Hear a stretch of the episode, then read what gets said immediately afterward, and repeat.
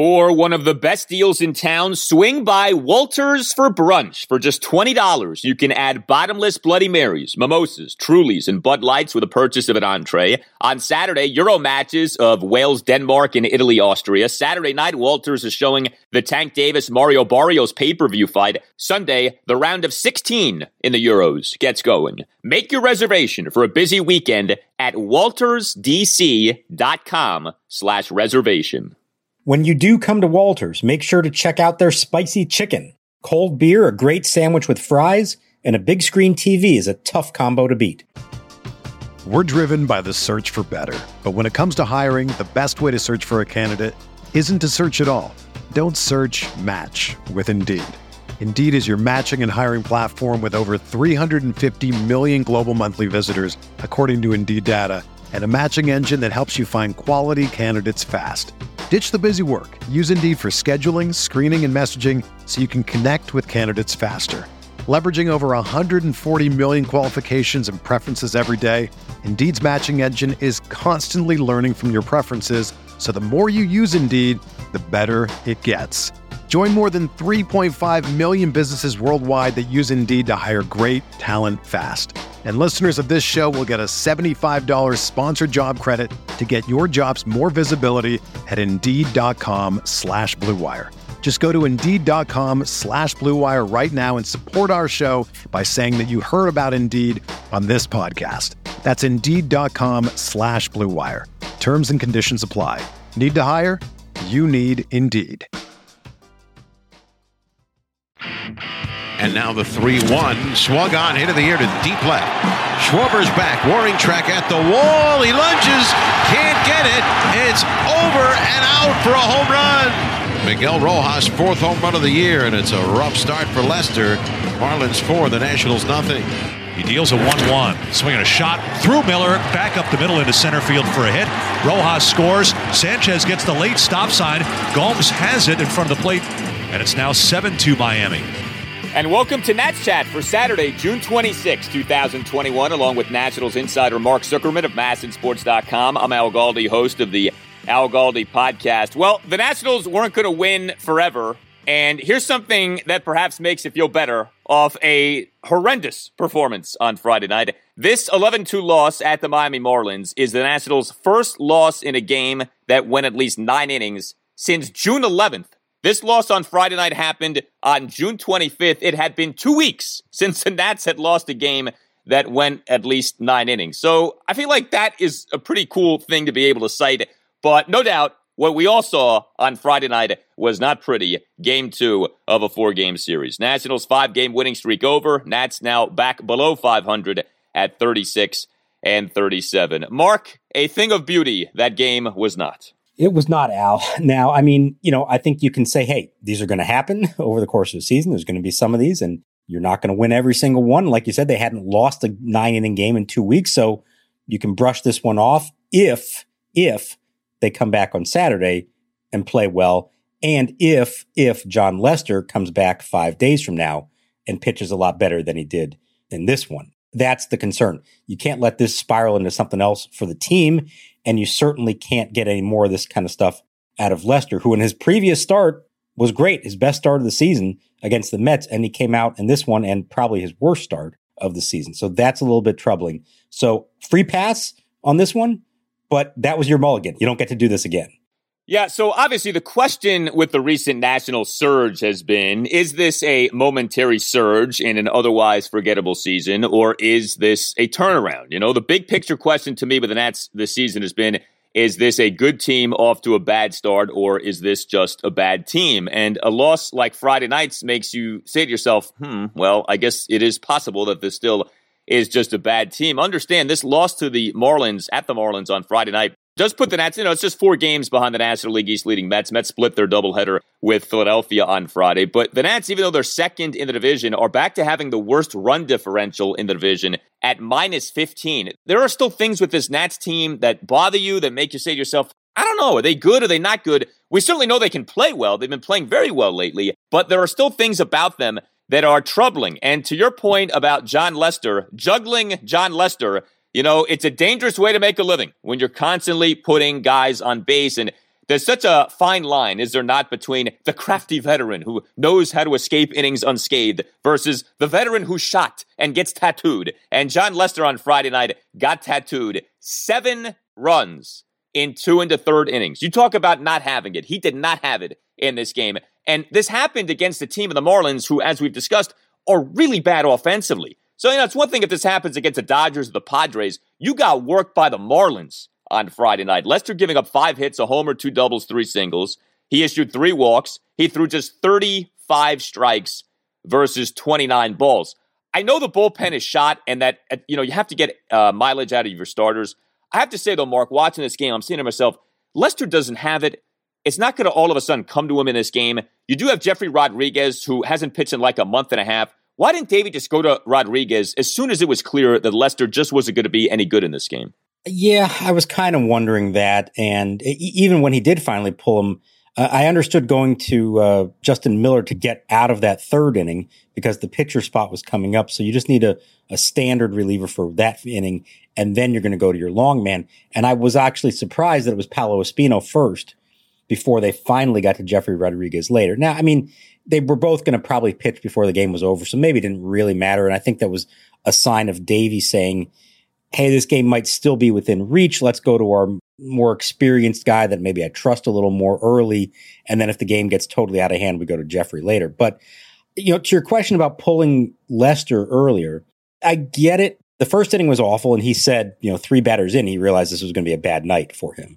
But then the second inning, he retires aside pretty quickly on eight pitches.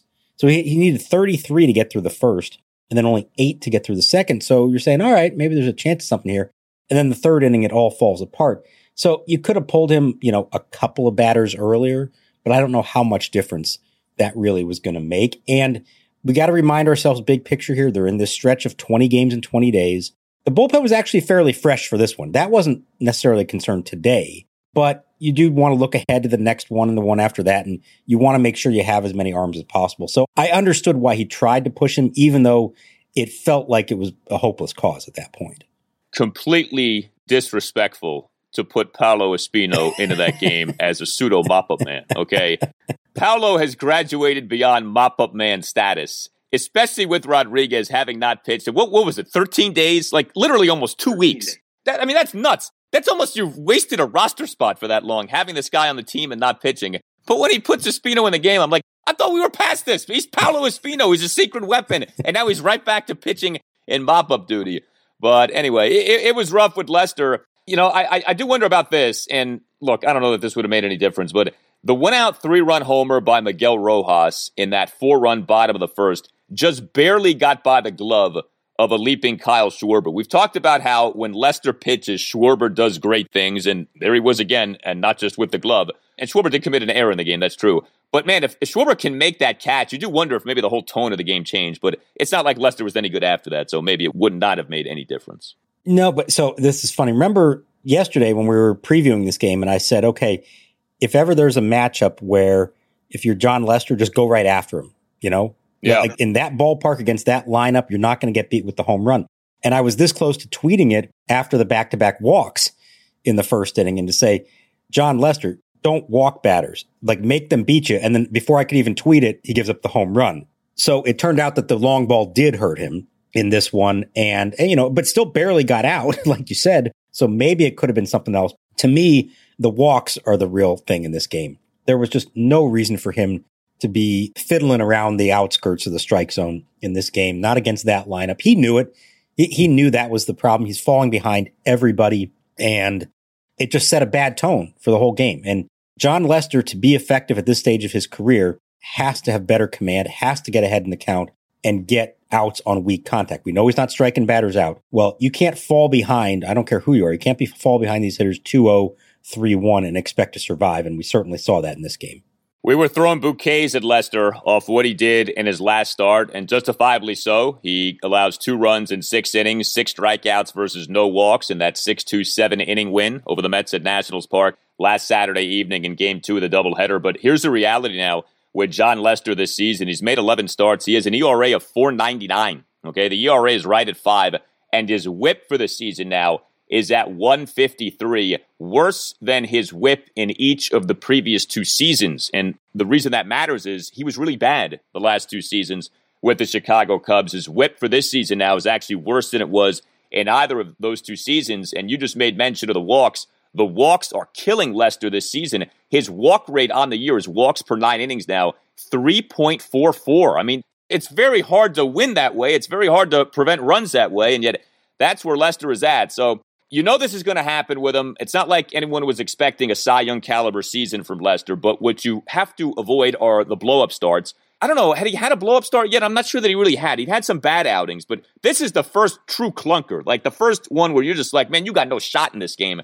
That's what needs to be avoided going forward. You can't have him when he starts giving you no chance. It can't become like a Matt Harvey situation, even though Harvey was actually okay on Friday night. But that's what you need to avoid with Lester, and hopefully this is not a sign that more of this type of outing is coming. Yeah, I feel like his worst outings had been more a case of the pitch count getting way up and Yeah. you know having to come out of the game in the in the fourth inning, but having only given up a handful of runs. So he gave up five and five and a third to the Cubs, six and four innings to the Orioles. But yeah, this one was different than that. And you mentioned the ERA now at four ninety nine. Well, remember six days ago I mentioned he walked off the mound at the end of the sixth inning of that game, and I thought he was done because why would you put him back out there for the seventh? and the ERA was 3.60. And now, after only officially two and a third innings later, okay, it was actually over the course of four separate innings that he pitched, his ERA is up to 499. You can't let that happen. You just cannot do that. And there's a stretch there of batters. If you start with the seventh inning in the previous start until he came out of this game, and he threw, and sorry, I'm trying to look it up here. I'm really on my game tonight. I'm on my game as much as Jon Lester was on his. He's allowed 11 of the last 18 batters to reach, giving up nine runs, six hits, and four walks. So you got to avoid that kind of stuff. You have to find a way to minimize the damage. And the best way to do it is throw the ball over the plate. You know, I know his stuff isn't as good as it used to be, but force them to beat you. Don't help them out. Yeah, and the Nationals could do a better job of catching the baseball. Defense is kind of, uh, I don't want to say fallen off, but it's not been stellar lately. Trea Turner has an error each of the last two games. Kyle Schwarber had his error on Friday night, but Lester was the problem. Let's make that clear. So the Nats end up having to use the bullpen quite a bit in this 11 2 loss at the Marlins on Friday night. Four Nationals relievers combined to allow four runs, three earned, in five and two thirds innings. It was clearly the JV that was out there Justin Miller, Paolo Espino, although at this point he to me is varsity plus. But Miller, Espino, Sam Clay, and Jefry Rodriguez. What was interesting to me, and I don't blame Davey for doing this, but certainly don't see this often. Davey pinch hitting for Justin Miller in the top of the fourth with Joe Ross, who ended up striking out on three pitches. So it didn't come off like a stroke of brilliance. But what'd you think about that? Like, it's one thing to use a good hitting pitcher as a pinch hitter later in a game. Davey deploys his good hitting pitcher as a pinch hitter early in this game. So, two things that stood out to me about that. First was that I thought that meant that Josh Bell was not available at all. Now, it turns out he was available and he was going to pinch hit at the very end of the game if one more batter got to the plate because the MRI came back clean and he's actually going to be in the lineup on Saturday. So, that's some good news at the end of a, a otherwise awful night for the team. Now, maybe, and I don't know this for sure, maybe they didn't know that at the time. Maybe he was still in the cage, like working on it. Maybe they were still waiting for the official results to come in. So, but that was number one that I figured, okay, Bell's not available. They've got a short bench. Just go ahead and put Joe Ross up there. But number two, and this speaks to a point, you mentioned the fact that Jefry Rodriguez just spent the last 13 days on the roster without pitching. Why have they needed nine relievers this whole time? I got it for a couple of days there when things were getting out of control and they had double headers and no off days. We've gotten to a point here where things have evened out and they've been playing with one less bench player. And I do not understand why that was the case. I think they very easily could have sent Rodriguez back down some point in the last week, brought up another hitter. Yadiel Hernandez is available to come back or Luis Garcia, whoever. Get another player because you never know who you might need off the bench or how many times you might need it. And maybe you don't have to pinch hit Joe Ross in the fourth inning of a, of a game like this if you have a full bench, and they didn't have that in this game.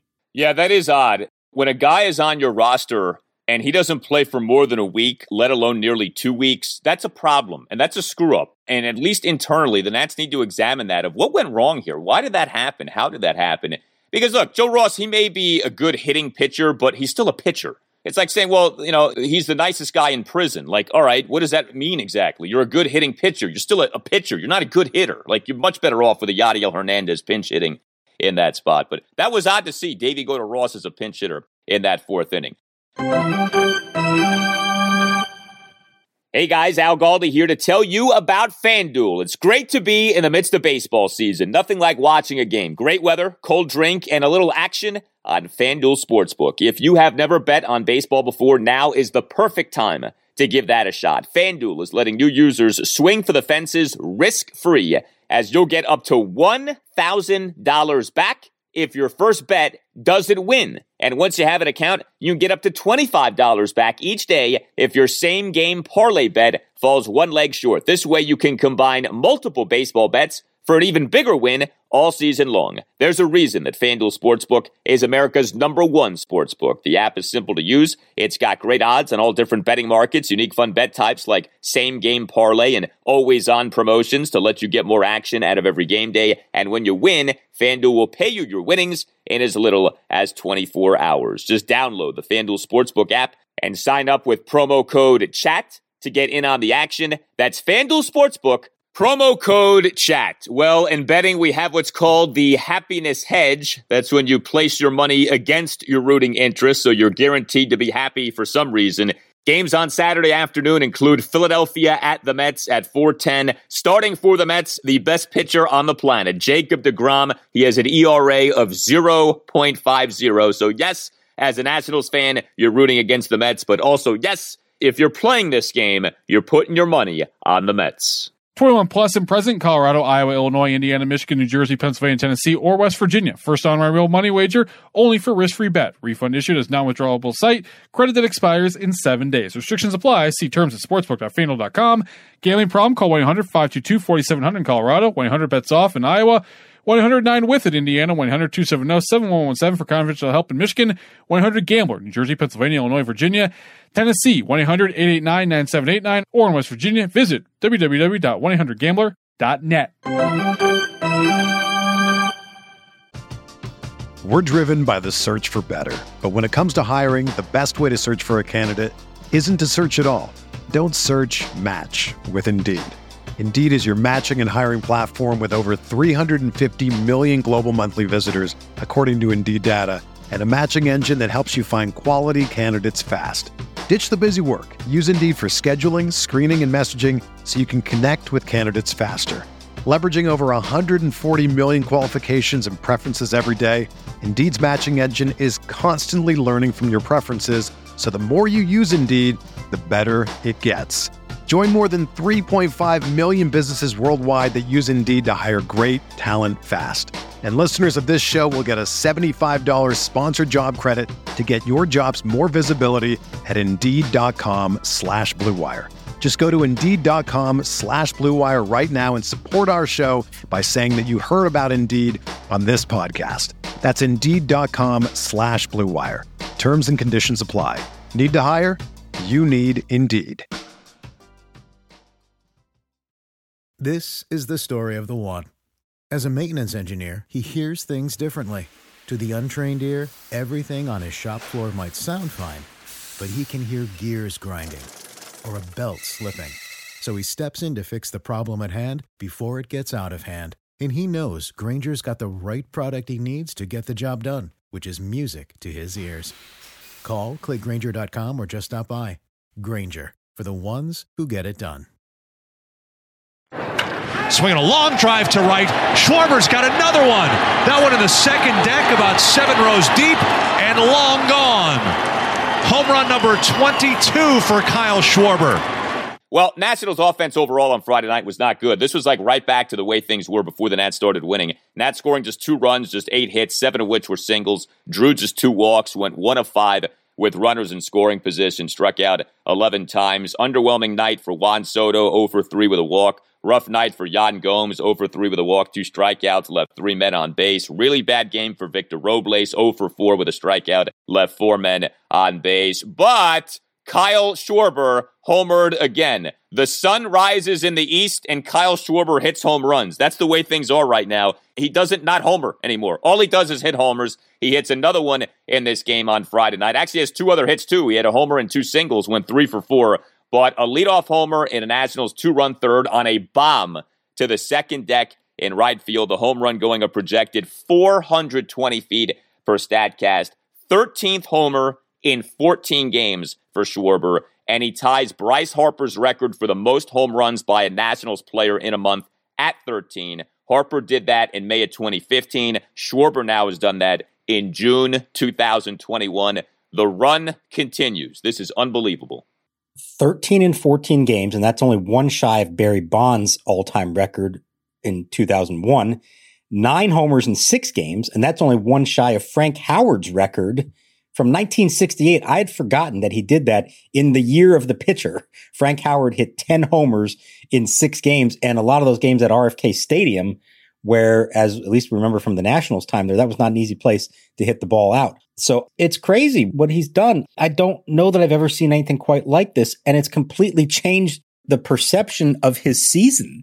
You know, he was hitting like 218 when this started. He's now hitting 253 he was briefly tied for the National League lead in home runs. He's got 50 RBI. I know we don't care about RBIs. He's got 50 RBIs now, 73 games into the season. He's on a 100 RBI pace. Plus, his OPS is 896. okay. This has all happened in the last two weeks. And of course, he's not going to keep it up. But if he just has like a decent second half, he has completely changed the narrative about his season. And all of a sudden, if he's not selected to the All Star game, something's wrong. Like he's got to go now, whether it's for the game or the home run derby or both. If you're not including Kyle Schwarber at Coors Field in a couple of weeks, something has gone horribly wrong. Yeah, you know, it's so funny with this overall season numbers now because if you don't know any better, you look at the numbers, you say, well, Kyle Schwarber's having a good season. And of course, the reality is for so much of this season, he wasn't. You know, this is kind of like an Emmitt Smith, Barry Sanders thing where each guy may have the same yards per carry, but Emmitt does it because he literally averages four and a half yards per carry, and Sanders does it because one carry goes for 50 yards, another carry is for minus one, and it all kind of adds up to being, you know, four and a half yards per carry, that kind of a thing. That's Schwarber. He got off to a terrible start to the year. Then he got a little bit better, and we were like, all right, he's, he's, he's doing better lately. Then he kind of came back down, and now he's, he's surging like few players ever surged, and his numbers for the year look great. I mean, 560 slugging on the season. That's outstanding that he's doing that. So the run continues. There's no other way to say this. And if the Nats end up contending this season, and there is still very much a viable path by which they can do that, the insertion of Kyle Schwarber into that leadoff spot, I mean, that is 100% what will be viewed as a turning point. This looks like a stroke of brilliance by Davey Martinez for all of the lineup tinkering. And I guess at some point something had to work because everything got tried. But for all of the lineup tinkering, this looks like one of the greatest chess moves any manager has ever made. Schwarber in the leadoff spot, he has been a totally different hitter since then. So, if I can interpret what you're saying here, Al, if the Nationals win the NL East, you're saying Davey Martinez is the NL Manager of the Year and Kyle Schwarber is the NL MVP. Am I interpreting that correctly? I think that's perfectly reasonable, right? What else could the answers be? Absolutely. Yeah.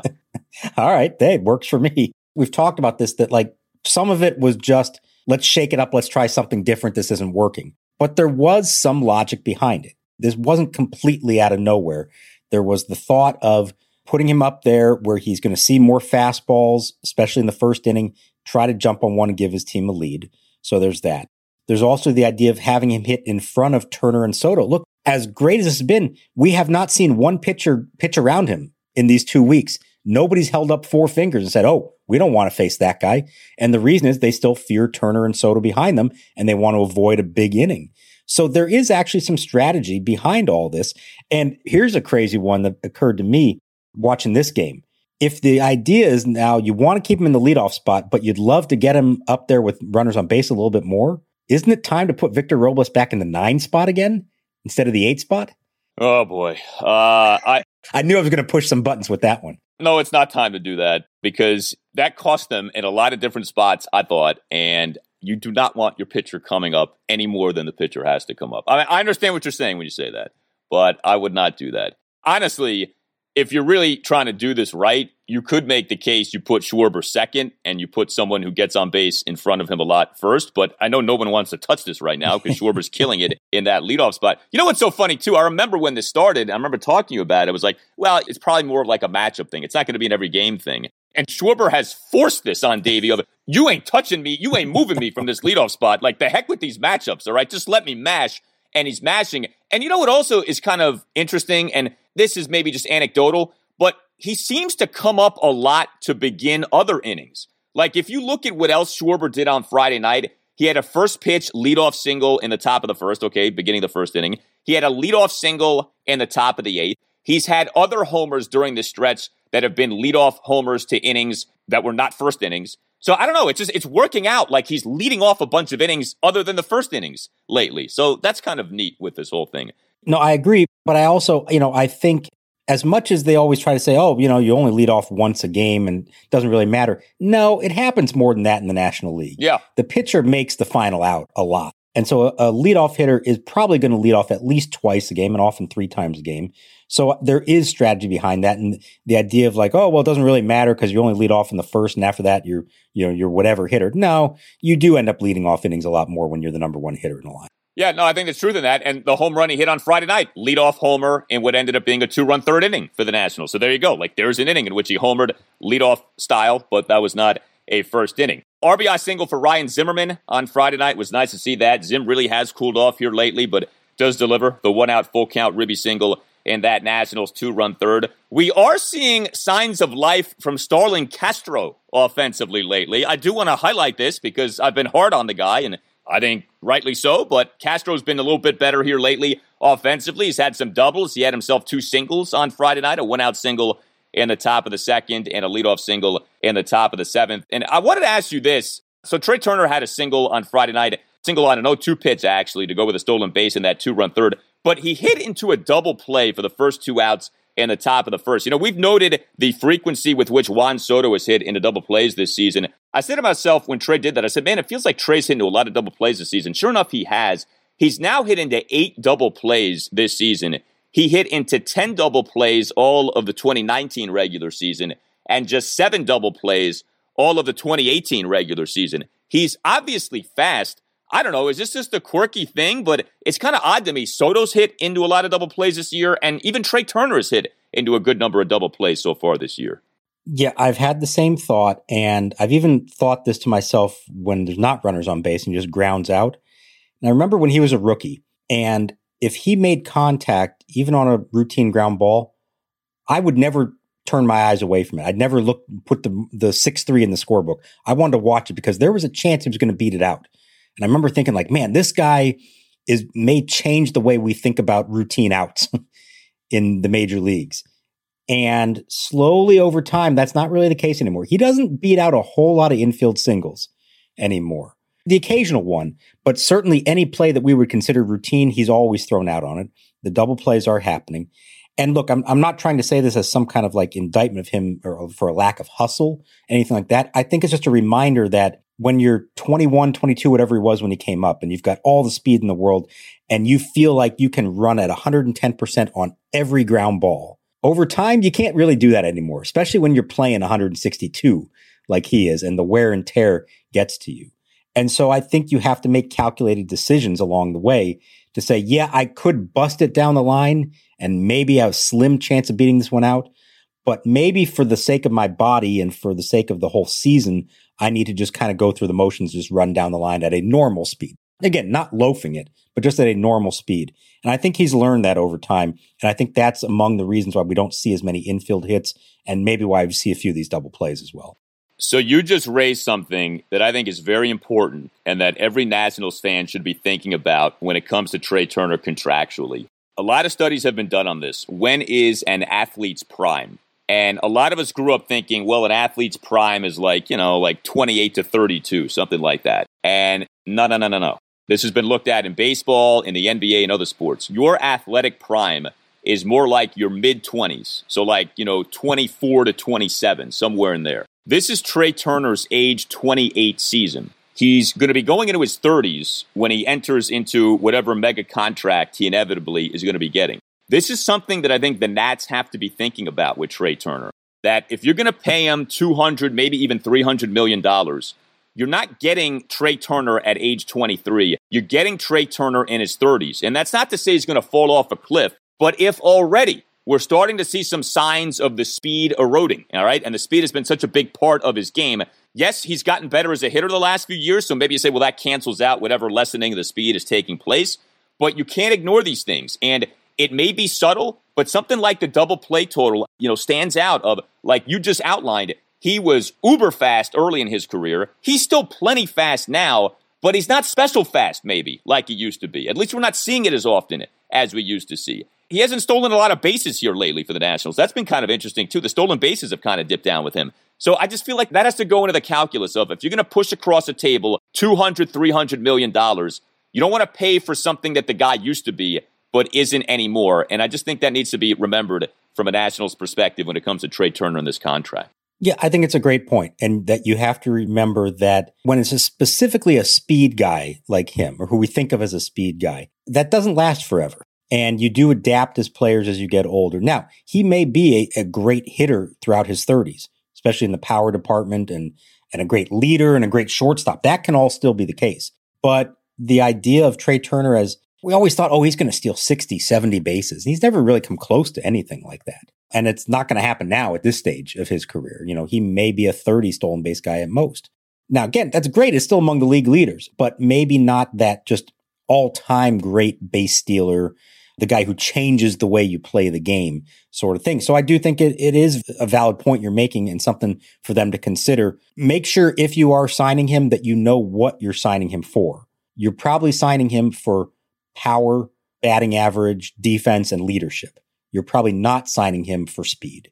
Yeah. There's a saying when it comes to free agency that I think is so great. Don't pay a guy in his 30s for what he did in his 20s. And this is part of what gets teams into trouble with big money deals. And it's not to say that paying Trea Turner big money would be a mistake, but it's just something that has to be kept in mind. Well, Mark uh, shared the good news regarding Josh Bell. That is good news. MRI exam on his right side coming back clean.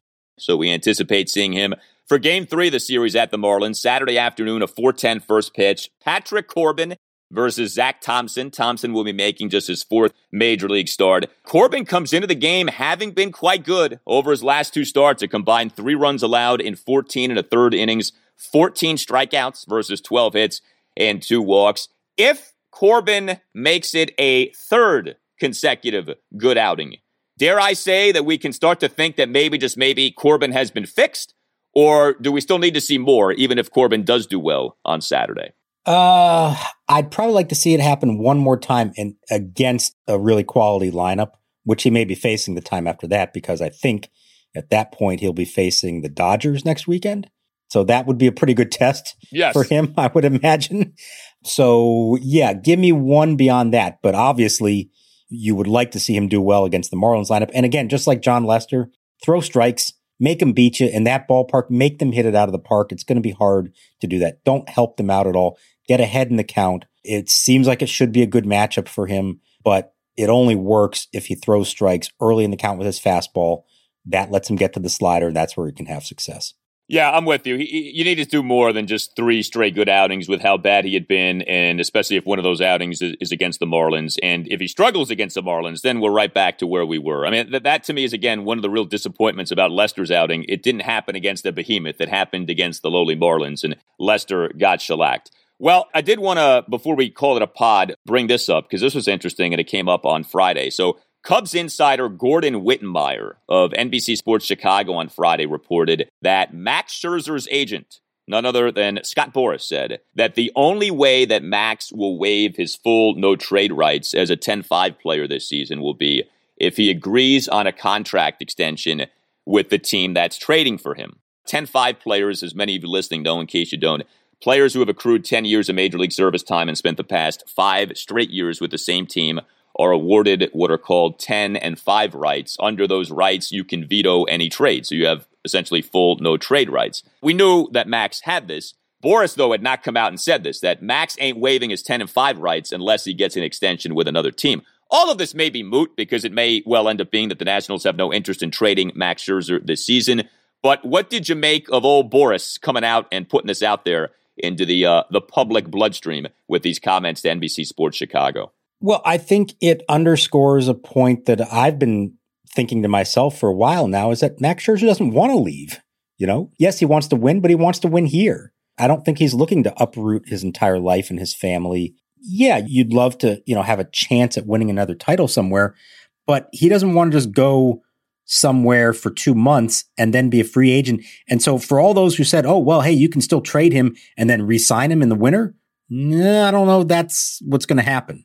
I don't think that is what he's looking to do. I don't think he's looking to go somewhere for just two months a pitch and then hit free agency. So I think Max Scherzer's top priority would be to stay in Washington, D.C. Hopefully the Nationals continue this and they make another run. He can do that. And I think he's agreeable to re-signing this winter for another year or two with them. And I don't think there's necessarily anything wrong with the Nationals if they do that, even if they don't make the playoffs this year. I don't think it would be a mistake to keep him, bring him back, and have him pitching every fifth day for you as you try to reload and make another run at this down the road. He is an icon. He's going to be the first Hall of Famer to wear a Nationals cap.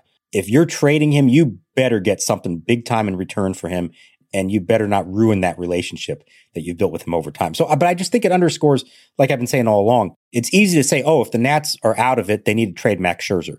Well, there's a lot of steps that have to happen for that trade to actually go down. Mike Rizzo has to get an offer that he deems worth it. Mark Lerner has to approve the trade. And Max Scherzer has to approve the trade because of the 10 and 5 rights. That's a lot of things that have to happen for that trade to go down. Oh, yeah. No, it was never going to be easy. The point, though, I think, was if they were bad, given the state of the farm system, they had to be on board with trading Scherzer because obviously they were not on board with trading away Bryce Harper in 2018. But the way the Nats have been playing, they're not going to need to do that. I think, too, one of the things that's nice about the season Max is having is it's certainly not unreasonable to suggest he has at least another two or three good years left in him. So re signing him and maybe giving him a big AAV contract, you know, not a long term deal, but maybe a two or three year big money deal, kind of like what the Dodgers have done with Clayton Kershaw. There's an argument for that because he can still pitch. I mean, he's been their best pitcher clearly so far this year. With the trade deadline stuff, I got a kick out of this. And if you follow the podcast on Twitter at Nats underscore chat, you perhaps saw this today. But Mark Feinsand, MLB.com writer, he's covered uh, the New York teams for years. He was with, I think, the New York Post uh, for a while. He did this trade deadline inbox column, and the headline item in the column Will the Nationals be buyers this summer? So, for all of the talk about the Nationals being sellers, now we get a national piece about the Nationals potentially being buyers. My, how the conversation can change and rather quickly. And I believe that Mark, who, who I know well and is a good guy and a very good reporter, but I believe he was the first one to speculate that maybe they should trade Max Scherzer back in April whenever things started to go south. So, yeah, I've been saying all along, let's hold off. Let's see how this plays out. Let's get to the All Star break and see where they are before we determine if they are buyers or sellers. I don't think Mike Rizzo knows if they're buyers or sellers right now. I think he hopes they're buyers, but he also knows that it could fall apart here and maybe they do need to be sellers but he's going to let the outcome on the field dictate that. He's not going to go into this with some kind of preconceived notion of what they should be until he actually sees how the team performs over the next few weeks. That's a sneaky positive, by the way, about what Kyle Schwarber's doing. If the Nats start to struggle, oh no, come on! If the Nats start to struggle again, old Schwarby has raised his trade value. Don't discount the importance of that over these last few weeks. You are cold hearted, Al. You are cold hearted. I would love to see you as a major league GM. What player would ever want to sign with you and oh, your oh, team wouldn't. the way you treat players? Oh, they wouldn't. I, I would be like Brad Pitt in Moneyball. You're cut. That's it. That's you know, it's done. Let's move on. You know, it's just how it goes. Sorry, pal. You wouldn't tell them in person. You'd have the manager do it while you stayed back. You wouldn't even do it in person, would you? I'd be looking through the uh, the window into the room, pointing and laughing while the guy was getting cut. That's that's that's, that's what I would be doing. Well, you tell us what you think. You can tweet us at Nats underscore chat. You can email the podcast to Nats Chat Podcast at gmail.com, either in written form or via voice memo, whichever you prefer. Please, if you don't already subscribe to the podcast, consider subscribing to the podcast. This way, you don't have to remember each day to download it. It'll come right to you automatically. And if you haven't already, give the podcast a five star rating and just write like a uh, one sentence review. Doing those things helps out the podcast a lot. We've gotten some great download numbers lately. We really appreciate all the support. Please continue to spread the word. This is something unique. It's something special. It's something we really felt like there was an appetite for. Post game Nationals podcast shows after every Nats game, win or lose. And unfortunately, on Friday night, it was a loss. You can get yourself a Nats Chat Podcast t shirt by going to natschatpodcast.square.site. All Nationals radio highlights on Nats Chat are courtesy of 1067 The Fan. For Mark Zuckerman, I'm Al Galdi. We'll talk to you next time on the Nats Chat Podcast. I can't develop personal relationships with these guys. I got to be able to trade them, send them down, sometimes cut them, which is something you should learn to do, by the way. I would never have to cut a player unless you. Oh, come on. Come on, what? Let's practice.